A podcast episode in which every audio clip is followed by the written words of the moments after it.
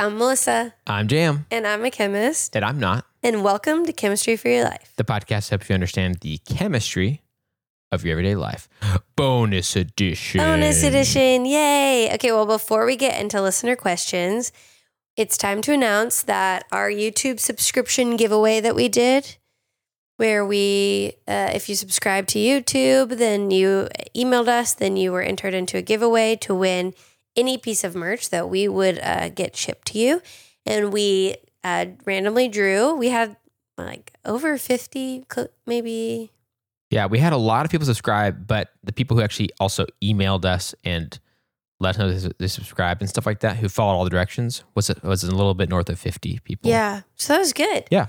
Um, so we randomly just picked a number and counted to that email, and that listener is Nicole G in the Czech Republic. Isn't that so cool? Yes, it was super cool. And sorry we didn't announce this earlier.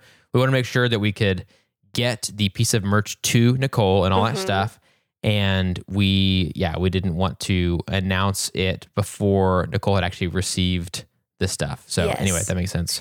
So we wanted to let y'all know that the giveaway is over and that um, Nicole has received their whatever the merch was. I think it was a shirt, right? Yeah. And don't feel too sad though, because we'll definitely do more of these in the future because it was really fun. Yep. Yeah. Thank So- y'all for subscribing on our um, YouTube channel. And it was super helpful to get a like a good number of new subscribers on there. And a lot of you guys, of course, are people who have already listening to the podcast and um, are avid listeners. So we appreciate you guys doing that. And we'll definitely do more because you guys did a great job. So thank y'all. Yeah, that was awesome. Was really fun to hear from people. And a lot of people left little nice notes in their subscription Mhm. email where they'd say things like, oh, thanks, I love the show or whatever. So that was also really encouraging. So we have such great listeners who are so communicative, and I'm really appreciative of that. Yeah. Same. All right, are you ready to get into these questions? I'm ready. I'm very ready. Are you ready? You're the one who has to answer them. Mostly I just have to read them. So. Yeah, I think I'm ready. Yeah. Okay. First one is from Tim P, um, our patron, and he uh, he can read it himself. And we might end up adding that in for the audio version, but I'll read this for the uh, video version. Why do people think that baking soda and vinegar will clean better than detergent? Okay, I've wondered about this. So, um, we've kind of talked about the reaction between baking soda and any acid before, uh, like on the difference between baking soda and baking powder episode, and a few other things where baking soda, uh, when it reacts with an acid, basically turns into carbon dioxide. So, that's the bubbles that you see, and water. Mhm. And so, technically, it neutralizes each other. So, neither of them is really basic or acidic anymore. Mm, But I do have a few theories about this. One, I think baking soda by itself is actually can sometimes be good because it can be kind of abrasive. And if the thing that you're trying to get clean, if there's an acidic component, it will react with the acidic thing. okay. And then same thing if you're pouring vinegar and you have something that's somewhat base, basic, it could, you know, react with a basic thing. Right. But the other thing I think is more likely, actually, I think it's twofold. One, it makes those bubbles, which I think can get into small spaces Yeah. and, and make debris sort of bubble up and make it easier to wash away. And then two, in my experience, most of the time there's leftover baking powder. And so I think it almost makes like, yeah, the abrasive paste Mm, that then makes it give the feeling that it's cleaning more effectively. But I'm not sure that that is actually true. In Mhm. my experience, I don't usually use baking powder soda. and or yeah, baking soda, sorry, and vinegar mixed together to to clean things because I'm like, well, these are just going to neutralize unless it's something that I'm like, oh, these air bubbles might help me out. Right. I have, and I, but I haven't heard someone say this before uh, that it's better than detergent. It's just that there's a couple of things that I have had that have the directions of how to clean it have said use baking soda and not always even vinegar, but like baking soda and warm water. Baking soda by itself oftentimes is something effective to clean. But when you mix it with vinegar, then I get confused because I'm like, are these just oh I just hit the mic. Are these just go, aren't these just going to neutralize unless you're Right. relying on those air bubbles for something? Yeah, that's interesting. There's, there's a part of our roaster that that asks you to only clean it with baking soda, and the big part of it is like I just want to follow directions, Mhm. and then it's something goes wrong, I like well, our coffee warranty. is acidic, right? right, right. But it's a part of the roaster. That, it's just part of the exhaust. So I don't know if it has Oh, anything to do with the actual like coffee stuff. It's just like cleaning out a part that gets hot and gets like just dirty over time and stuff. But yeah, and I have heard people put baking soda in like in their laundry sometimes to help eliminate odors, and Mhm. people put vinegar. I've heard mixed Yeah. reviews on that. Sometimes we'll do um, vinegar too if there's a buildup of detergent in the lo- in the Mm. washing machine. Yeah. But I actually interpreted this when he said better than detergent. I actually interpreted that to mean um, like any kind of soap is like sort of a detergent. I didn't think he meant Uh, literally laundry detergent. right, right. I thought he just meant like like in the shower to clean your shower. Some people use soaps and some people use you know right. these combinations. Yeah, interesting. So I don't know. That's my answer. I have the same question and I'm not sure, but if you're a professional cleaner and you have feedback, we'd love to hear it. Yeah, hundred percent. And both of them, I think separately, I have used both of them separately to clean things. Yeah. But when you combine them, I just, so that was how I interpreted his question. Yeah. Interesting.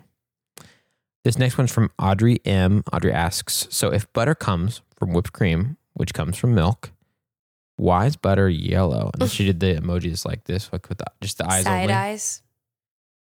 Is it unnaturally colored, or does that color change take place as a result of the proteins being denatured, like eggs?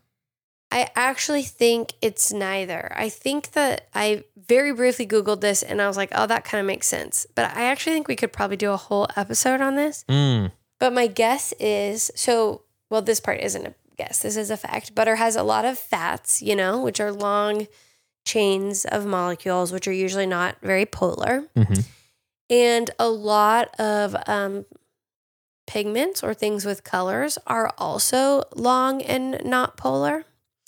And so, with that background knowledge, I quickly Googled and something said that there is a pigment in milk, but it's so dilute in the milk that it doesn't really come through. But then, when you isolate the fat, the pigment moves with the fat. And so, it gives a slight thing to butter, Mm, a slight tint to butter. right. And that makes sense to me. I can't swear by it, and I try not to spend too much time researching for these Q and R's. But I love that question. I was like, I never thought about that. That's such a good question. Yeah. And then when you whip up butter, a lot of times it loses that color. Right. Right. Which I'm wondering is it because then like there's enough air in there that's kind of not concentrated again. Interesting. That was a really good question, Audrey. Audrey also asked, as a maybe a follow up to butter, Mhm. what our stove top popcorn recipe is. Ah, yes. and I think both of ours have changed since we first shared it with each other. Yeah. After thinking, I think I may have learned it from a friend in college. Yeah, you, Autumn. yeah, you said autumn. You said that in the last episode Okay. too, and in person in real life. But what one time M asked you that, and you're like, "That I remember her making that, but I don't remember knowing it well enough to tell you." And so that was like it's, that details kind of floated around in the Yeah. story So who knows? I, the more I thought, I was like, the more that sounds right, but I don't know. Anyway, yeah, so I think both of ours have changed quite a bit. yeah. Also, I wanted to say too, whenever I was editing that episode, there was a point where M was like hanging out near me working on charts or something like that. And she got such a kick out of the fact that that story wound its way into one of our episodes. She loved it so much. I think, it, did you tell her on her birthday? She texted me on her birthday, I think. It may have been, well, it might have been the night before that, actually. But yeah, anyway, super funny. that was funny. I can give the short version or just you just wanted to post it. What should we do? Uh, let's give a quick version. So I don't actually do it on the stovetop usually anymore. I got, I can, Yeah. but I got um, one of those for Christmas one year. I got this thing that's like a silicone ball and it's collapsible. And I actually just made this yesterday because we had a cute movie night at home. Um, but I just pour the popcorn kernels into like uh, the bottom layer of the bowl. There's like a little line that's like a fill line, Uh-huh. know? And then I just drizzle enough oil that they're coated, like a little coat with a little bit of excess. Uh-huh. And then you just put it in the microwave with a little lid on for about two minutes and it pops. And it's just less work. Totally. So I've uh, switched to that lately. Yeah. And then what's your, you still do it on the stove top. Yeah, we still we still do it on the stovetop, and ours is pretty simple, but it definitely is a little bit more work than what you're saying. But it, what's nice is that I feel like it's pretty scalable depending on what you need to do, Mm-hmm. because it's like using a pot, which is pretty large, and and um, but what we do is we put a layer of oil that's just enough to uh, basically spread across the whole bottom of the pot. Mm-hmm. Um, not be like a lot, but just just to where it's covering the whole bottom. And then we put in one quarter cup of kernels most of the Mhm. time, but it can it can handle more than that. Um, oh, actually, you put that to the side, and you just put three kernels in the oil Oh. at the beginning and put the put the stove on like a medium or like slightly below medium heat. And then once all three of those kernels have popped, those are your test kernels. You take it off the heat, put the quarter cup of kernels in. Sorry for people who don't use cups um, like we do over here. Yeah. you can look up a good conversion for that or whatever. But um, and then shake it around in the hot oil for 30 seconds with before you put it back on the heat. So it's getting all like it's getting all the kernels as ready to pop as possible Mm, yeah. without actually introducing more heat, just getting them kind of up to temp a little bit. And then you put them back on, on all the audio folks didn't get to see my shaking yeah, he was miming that I was shake. doing for like a odd amount of time. Uh, and, and then put it back on the heat um, and let them pop. They all pop pretty quickly, and you kind of do the classic thing of when it starts slowing down and there's a lot of space between pops, we take it off and pour it out quickly. What I sometimes do though is when I add that quarter cup of kernels, I add some butter then as well, Mm.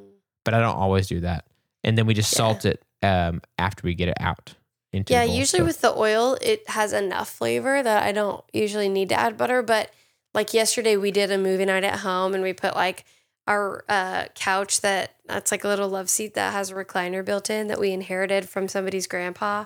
Uh-huh. Um, we put that like right in front of our TV, so it felt like a movie night. And I was like, well, for movie popcorn, you have butter, so I did put melted butter on it for that. But usually, I just salt it when it comes out, and that's you know enough flavor. Yeah, Yeah. I like this. Just salt. Salt is most time enough for me too.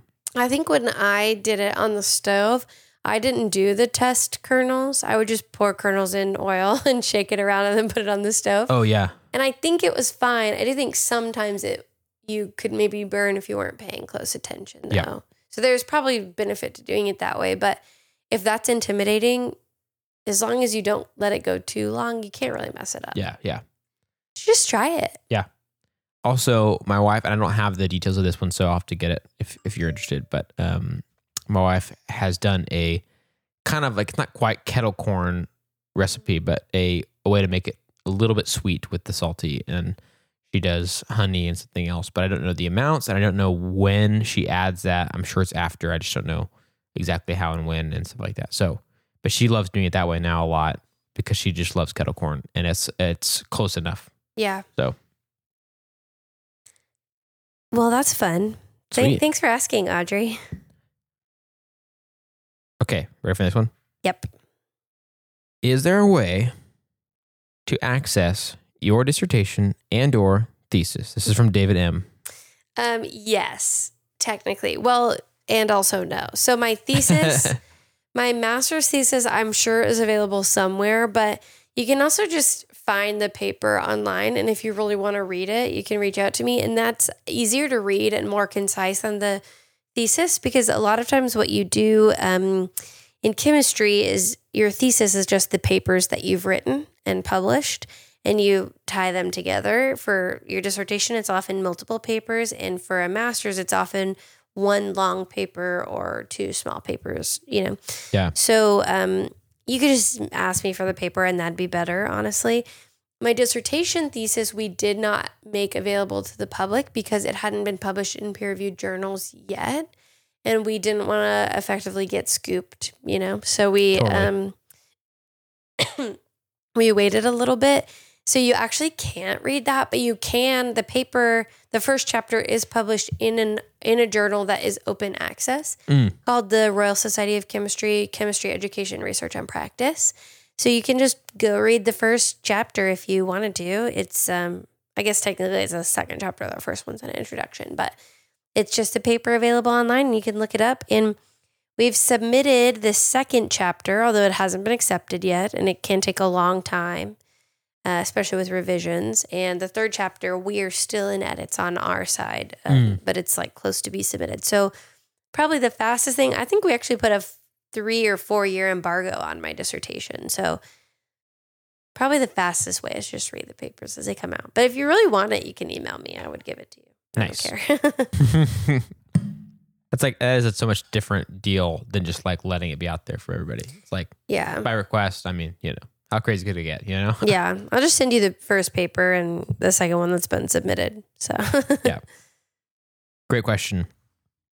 Um, next one is from Kaiba, and this continues the the discussion we had. I guess it's a couple Q and R's ago now about Yeah. the is a hot dog a sandwich. So he said, "I've seen that a hot dog is not a sandwich, but a taco, and I've got to share that. But my question is, no, that's my question. Oh, you added that, sorry. so Kaiba just said, I gotta, I gotta ask that, gotta throw that in there. Um, it, that a hot dog is not a sandwich, but is a taco. Okay, so for me though, my question is why is a taco also not a sandwich? Where do we draw the line? I mean, obviously a taco is uh, you know, from a different culture than I feel like sandwiches are pretty American. Maybe not. Maybe they're also British, but Yeah, And different- definitely different culture. right.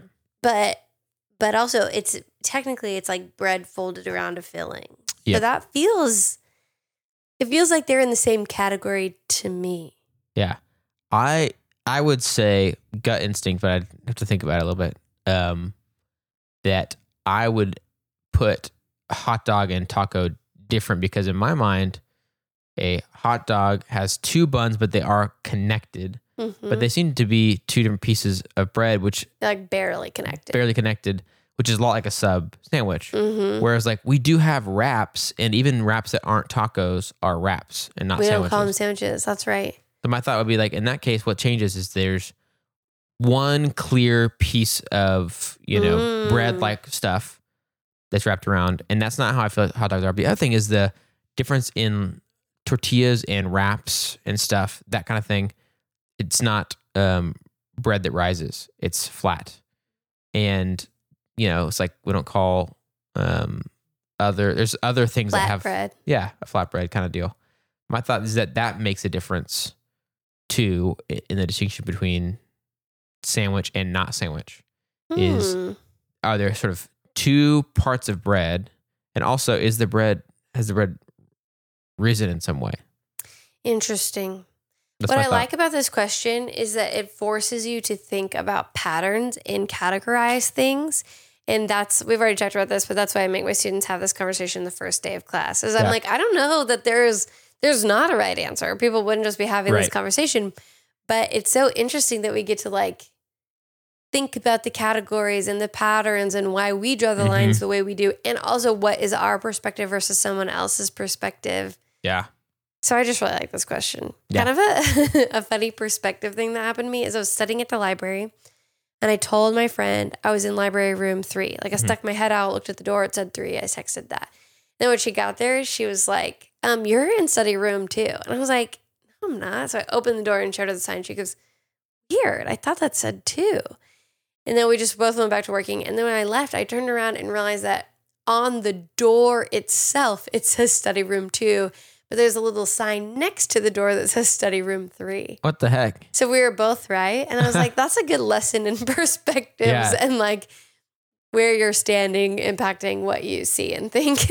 It's very true, except that it in reality, the realist reality, and not just labeling, but it if you're numbering rooms, it can't be both two and three. like it can't just it can't be both two and three. What Yeah. happened, I think, was originally there were three study rooms. So that was a permanent sign. And then Uh-huh. the first one got repurposed. aha. And so they changed to study room one and two instead Yeah. of just saying study room two and three and there being no study room right, one. right, Yeah, right. yeah. Yeah. That That's is- what actually happened. I That's think. so funny. So, I love that. uh, okay, that was a that was a fun little trip down perspective, and uh, yeah, Yeah, that's funny. Okay. Next question is from Mohammed, and Mohammed says, "Which type of bonding is the strongest type?" okay. So I didn't know if he meant like literally which type, or I found a paper that looked into which literal bonds, like. I think they said hydrogen cyanide and things like that, which actual bonds between what element or what, yeah, elements. Uh huh. and atoms are the strongest, but I interpret it initially to mean like on the scale from intermolecular forces, which aren't really bonds, but just electronic attraction between two molecules all the way to um like ionic bonds. Mhm. I think of that as kind of a spectrum. So all of them are just electrons being attracted to one another, like a partially positive, partially negative being attracted to each other. And there are sort of cutoff values, but like intermolecular forces are individual electrons as part of a molecule that are bringing molecules together. So that is some type of attractive force, but it is relatively weak. I think hydrogen bonding is kind of like on the edge of covalent bonding, which is where electrons are so drawn to one another that they are they say that they're shared between Right. two atoms. And so these are these two atoms are bonded together. It's no longer just like a temporary attractive force, but they're at least semi permanently held together, you know? Yep. And but even within covalent bonding, there's a spectrum of of stronger and weaker covalent bonds. And even like if you have a single bond versus double bond versus triple bond, that changes the level of attraction between those two atoms. Mhm. But on the far side of that is actually ionic bonding, which is where an element is given up its atom to an switch that, sorry. An atom has given up its electron Okay. to another atom. So one is got a fully negative and the other has a fully positive charge and then they are bound together by their attractive forces. So it's almost like they're not even sharing electrons anymore. The electron has almost completely gone to one side, but but now one's negative and one's positive, so they want to be together. Is kind of how we characterize that. Yeah. And I would say that is the strongest. And a good way that you can tell something like that is to look at melting points. Hmm. And did your printer just turn on for no reason? Yeah, it seems like it just did. So that's weird. Weird. there's a kind of a storm happening around us. There's thunder rumbling, and now if you can hear the background noise of a printer, that's why. It just turned on. It was not on, it just turned on. Yeah, very weird. Very weird. Okay. Spooky. it was like electrical surge or something. Maybe so. Anyway, so I would say the ionic bonds are the strongest, and and often you can sort of look at the spectrum of like. Well, I guess that might be more intermolecular forces if you think of like what melts more easily. Hmm. Because ionic bonds never melt; they just degrade. Okay. Like you don't usually, you're not usually able to melt salts. Uh huh. It just starts to break down, or its melting point is really, really, really high. So Yeah. so I would say ionic bonds are the strongest to break. That's my thought. Good question. Dang. Yeah. So we just went on a whole trip about what even is a bond. Yeah. I've thought about doing an episode like what even is a bond, Mhm. but I just don't really feel like that's a question people think about every day. Right. Right. So that's why we haven't talked about that in an episode in itself. A good question, Mohammed. Yes. Very good one. This is one that we have done an episode about. Mhm. How does sunblock work? Caroline V asked this on Instagram. Okay, so I included this because Caroline V asked this, and then Neil asked about tattoos. Mm. And I was like, I responded to both of them on Instagram. We already have those episodes. And Apple Podcast, if you're that's what you're using, it does not have the best search function. Like you can search chemistry tattoo and maybe will come up, but also like people use chemistry as like, you know, the chemistry between two people. Right. And so it's not the best, but on my podcast app uh, that I use more frequently called Stitcher, And mine too, which is not Stitcher, which is called Pocket Cast, but same thing. you can go to the show and search in the show. So a lot of times if people ask like, "Oh, have you done this?" and I'm pretty sure we have, I can't remember the name of the episode, I will use that search function to find I I literally, oh sorry, I hit the mic. I literally went to Stitcher, pulled up our podcast, typed in tattoo, copied the name and sent it to Neil. So, yes, we have if you're interested in looking through our library for something, I found that that's actually the best search function. Hmm. Even Google, if you type in chemistry for your life and a topic is not as effective Yep. consistently as within the podcast app Yep. itself. So maybe look for a different podcast app that can do that because I think a lot of them can, and they sh- many of them should be free. So Yeah. I think you might have to venture, but you might be glad. You might be like, "Oh, this is so much easier," Mhm. and then for our podcast and others, you might be glad to have it. So So I just wanted it to say that instead of answering Caroline's question, I'm answering the underlying question, which is how can I find out what you've done an episode on Yes. and where can I get those episodes? Yes. And um, also, we'll tell you. Yeah, we will tell you. Yeah. Yeah. usually when people ask that, I just respond back and say, we did that episode already. It's Yeah. called this, you know, but Yeah. I do go and search it usually. Okay. Ready for the next one? Yep. First one that actually is sort of Oh, this one's for you. I'll read it. Okay. Okay, so this is from David M. And he asked Jam, what advice do you have for a budding dad to be? We're a few months away and I'm starting to get nervous, but so excited. That is awesome. First of all, congrats to you and your spouse, and excited for you guys. So, yeah, what a tough question. this is hard. Um, I here's a couple thoughts, and I just know uh, this is the kind of question that later on, like I'll be driving around somewhere and be like, Mm, "Oh, I should have said this. Dang it!" yeah. But it's one of those things, like anything, where you get used to it, and you do kind of forget how to be helpful sometimes. Like, oh right, what's the thing I wish I'd someone had told me, or whatever. So anyway, I'll apologize ahead of time for not being very exhaustive or helpful. But a couple things. One, um, I found depending on the situation, this would this would vary. But um, say you and your wife are having like a biological kid, or you and your spouse are having a biological kid, and so one of you is caring for the other one while one of them is pregnant Yeah. for these months that like you get closer and closer to a due date. I found that Mike, that was the situation I was in, um, that my role initially stayed very much the same because uh, in the later months of pregnancy, you are helping your pregnant partner or spouse or whoever just do stuff, you Just know, function. just function and do do things for them, get things for them, all that kind of stuff.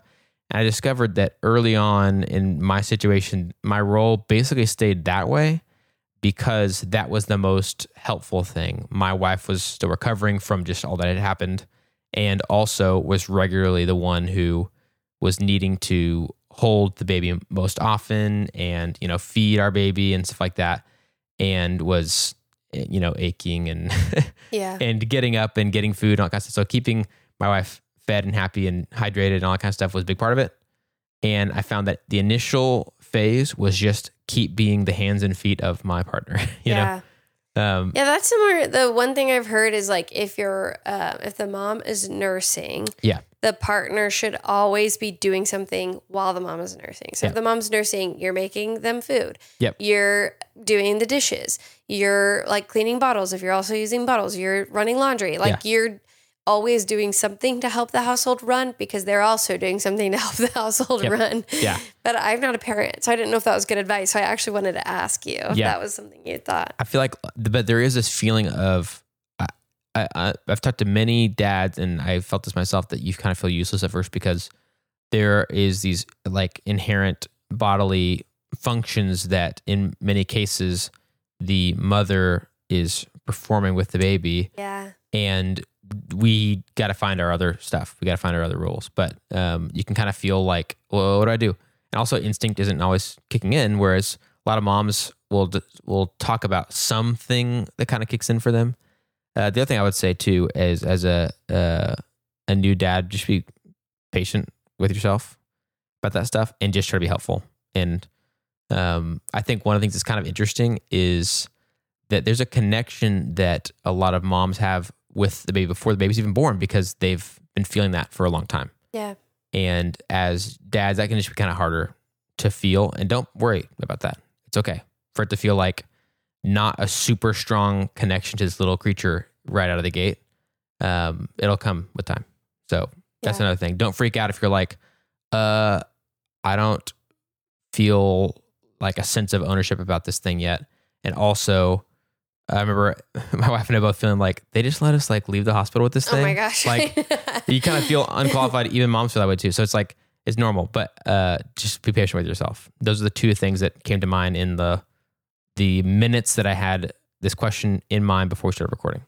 Something also I've heard from like the wife perspective is a lot of times, even as the kids are getting older, the dad just refers to their mom a lot. So it's like, okay, what do you need? What do you need? What do you need? Instead of them sort of taking initiative. So that's kind of putting work back on the the mom to have to think about, like hold everything in their mind. It's sometimes called the mental load.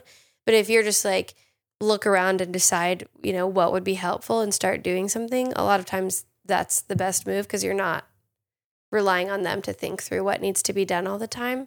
That's a harder one to I think to build because it is more natural. I think maybe just either biologically or by society that moms think about all these things I've noticed, but that's something I've heard uh, my friends who are moms express that they wish, like, oh, I sometimes I wish I didn't have to remember everything, you know? as soon as you can create a situation where the mother of your child can go on a walk or go oh, yeah. take a nap or go Target and look at clothes or go Mhm. get a soda, whatever, and you um sometimes they're not ready. So that's fine. Don't push it if they're not if they don't want to do that. Right. But if they can have a break from having a baby attached to them or, or, or holding it, Oh, yeah. very good for I've them. heard that too. Like they get, they're like, moms are like, I'm so touched out. Like there's always a baby touching me and I just want to go be by myself at Target. I've literally heard them say that. I just want to go to Target. Yep. And not even have to do anything. Just go walk around. Even if I have to buy some groceries, but just being by myself. Yeah. This was Yeah. this was like that's always a factor, I'm sure, but uh, I fell. I feel like ours was even more increased with the COVID baby situation, where oh yeah. my wife was felt very cabin fever and all that kind of stuff, very crowded. But um, yeah, and then also gives gives you a chance to watch the baby by yourself, no one else to defer to. You got to do it. You got to try things. What? Oh, why are they crying? I'll, I'll change the diaper. Or why are they crying? I'll try to give them pacifier. I'll try to like walk around and like bounce a little bit. It just you get try, time to try things because it's your kid too, and you got to try your things. There's things that I would do that worked great for me that didn't work as the same way for my wife, or she had a different tactic, Yeah. which makes sense because she can actually you know breastfeed. So it's like yeah. we got to find our own ways to to parent our kids. But um, I also know that there's you might be in this dad's group, but there was a dad's group where one of the dads was like, "Here's everything I try when my baby's mad," and like sent it to his friends. Yeah. it's like the dad's guide to getting your baby to stop crying or Yeah. whatever. but it's nice because like anything we all we all learn by doing and also by Yeah. doing poorly some but um if you send your spouse partner wife away or whatever and let you try it on your own for a bit you will figure some stuff out That's So, good advice. Yep. I'm glad we have a seasoned dad, and Jam's kids are great, and he seems like a great father from my perspective. So he's a good one to get advice from. yeah melissa's never seen my failures my, my biggest ones at least um, so the next thing David asked as a follow up was, "What are both of your best dad jokes?" And I have an answer to this one immediately. you go first So this became my favorite dad's joke because my friend Hannah said it okay as I was hugging her to leave at a like some event. I said, "I'm so glad I got to see you," and she said, "I'm glad you got to see me too." and I was like, "That's such a dad joke." Yeah. And then my husband said, "Oh, Roy says that all the time," which is his uh, sort of his like step grandpa. oh yeah And then the next time we saw Roy, I hugged him. I was like, I'm so glad I got to see you. And he said the same thing. And I was like, You're right. That's and then great. Um, my aunt's husband, who is also a grandpa, the last time I saw him when I hugged him, was like, I'm glad I got to see you. He said it too. oh my gosh So that is my current favorite dad joke is I'm glad you got to see me too. It's a funny, it's a good one. yeah It's clearly lighthearted. It's a it's just a good one. Apparently I say I'm glad I got to see you a lot, but so that's my favorite. What about you, Jam? um this is more in the form of a sort of setup and punchline kind of thing, but still a very dad like, I would say. Um, why did the baby um, decide to, uh, how would you word it, I guess? Why did the baby decide to go into labor or decide to start trying to be born? Is the question. Something like that. Mm-hmm. So I should ask that? I'm asking you. Oh, you're asking me. Um, Why the baby, I don't know, break it to water, whatever you want to say, however you want to say it, as if the baby's the one like doing It it. was ready to be out of there. because it ran out of womb. Oh no. that one's very cringy. Yeah, very That- and that's a real joke. You- Yeah. Mine's just like a, an offhand dad, dad comment. Yeah, yeah. You know? I- Yeah. another one that's like a comment kind of thing is like, um, have you have you ever heard like someone is like, yeah, you know, I'm I'm from Philadelphia, and it's like, boy, your arms must be tired. I'm from Philadelphia. There's like, or is there? I forget the way that it's usually said it. I think it. I think it's usually said if you uh um uh flew Oh, I flew in from Philadelphia, and they say, tired. "Oh, because you Yeah. flew, you flat." I was thinking so much about the your arms are tired parts that I just forgot how it's typically set up. Things like that. Lame. But I think most of the best dad jokes are things that you can use just hmm in conversation. like people, I'm hungry. Yep. Oh, I'm dad. hungry. Nice to meet you. Yeah. Yeah. Um, but yeah, I love stuff like that. My brother did say he when he had like kids with friends, you know, it's like, oh, it's funnier now to mispronounce like to say their name wrong on purpose. To Uh-huh. be like, oh, who's that? Like not like Jordan, but I'll call him John or Uh-huh. whatever. you know? Yeah. It's like it drives them crazy and that's kind of funny. it was like, wow. This isn't exactly a dad joke, but one of my favorite movies is this um, 80s. and Mostly holds up. It's there's probably a couple things that maybe are a little outdated in it, but this old 80s comedy um, called Fletch with Chevy Chase. Mm. And there's this part where someone asks him, um, "Can I get you anything?" Just in a very generic way, you know, Mhm. like as if I was going into the kitchen here while we're recording and I asked if I could get you anything. There's a very short list that you would expect that I mean by asking you that Yeah, like water. like water or coffee or something. Um, but in that movie, Fletch, he says, "Do you have the Do you have the Beatles' White Album?" Just like, what am I gonna do? Like, go get that and bring it back to you? Like, what? Yeah, I just love. I love the fact that you can take a very normal question where people have a specific set of things they're expecting you to respond with, and responding with something that's very outside of that, um, and see what they say. Okay, well, I'm going to change the subject now Okay. because this is a good dad joke review, and Oh, we nice. wanted to start to um, to to sort of shine light on some of our reviews that um, are positive, and to thank our listeners for sending them on our Q and R. So. I'm going to read you this review. It's from someone in Australia, and those don't always show up on your Apple Podcast reviews Oh, if you're yeah. in the United States. We get Right. them sent to us. All reviews of your podcast will get emailed to you. So, um, this one is called stimulating, but they he put STEM S T E M like science, technology, engineering, math. And he said, "I did STEM over 40 years ago, but I didn't learn any of this fun, fantastic chemistry." this is such a dad. well done for making chemistry accessible. Keep up the good vibes, Sean. So I thought that was fun. Yeah, that's awesome. Is a good dad joke one. and then there's another one you can read it, Jam, that um, Jessica sent into on our website on the contact us page. Oh, yes. This is less of a question and more of a loving review. I just listened to your bonus edition where you talk about whether or not coffee gets hotter in a thermos. Melissa, you mentioned that being in the thick of the tough, zoomed in parts of learning chemistry. That's so true and that is disheartening. I want you both to know that this podcast is reminding me every time I listen why I find chemistry interesting, keeping my morale up. And even if even after I get my degree, I'll still be listening because I want to keep that interest alive. Thanks so much for all you do. So thanks, Jessica. That was really sweet. And I was thinking also, I realized regarding that episode about whether or not coffee gets hotter in a thermos. Uh-huh. Um, Grant, our friend who wrote in to us that question, showed up at work or at, not at work at church with a mug that his friend had given him as a surprise, and it says, "It's not hotter. I was wrong." And he signed it his name in May of 2023. yeah, they admitted defeat for their like years long um, debate about that because of the podcast. And So Grant sent a picture of it to me and said, um, "The greatest accomplishment of your podcasting career." Uh, Which I would argue that maybe the very exciting news that we've hit 1 million downloads is better than proving Grant's coworker wrong. Yeah. but Yeah, totally. I'll take it. Yeah. both very very good. So Yeah. yeah, yeah.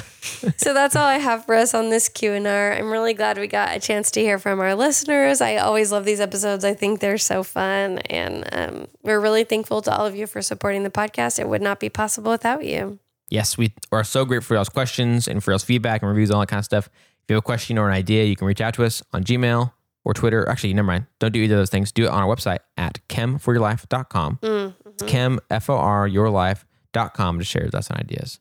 If you'd like to help us keep our show going and contribute to cover the cost of making it, you can do that at patreon.com slash chemforyourlife and join our super cool community of patrons or tap the link in our show notes to do that. If you're not able to do that, you can still help us by subscribing on your favorite podcast app, rating and writing a review on Apple Podcasts. That also helps us share chemistry with even more people. This episode was made possible by our financial supporters over on Patreon, and it means so much to us that you want to help make chemistry accessible to even more people. Those supporters are Avishai B, Bri M, Brian K, Chris and Claire S, Chelsea B, Derek L, Emerson W, Hunter R, Jacob T, Kristina G, Lyn S, Melissa P, Nicole C, Nelly S, Steven B, Shadow, Timothy P, and Venus R. Thanks again for everything that you all do to make chemistry for your life happen. We could not do this without you. Yay, chemistry. Yay, chemistry!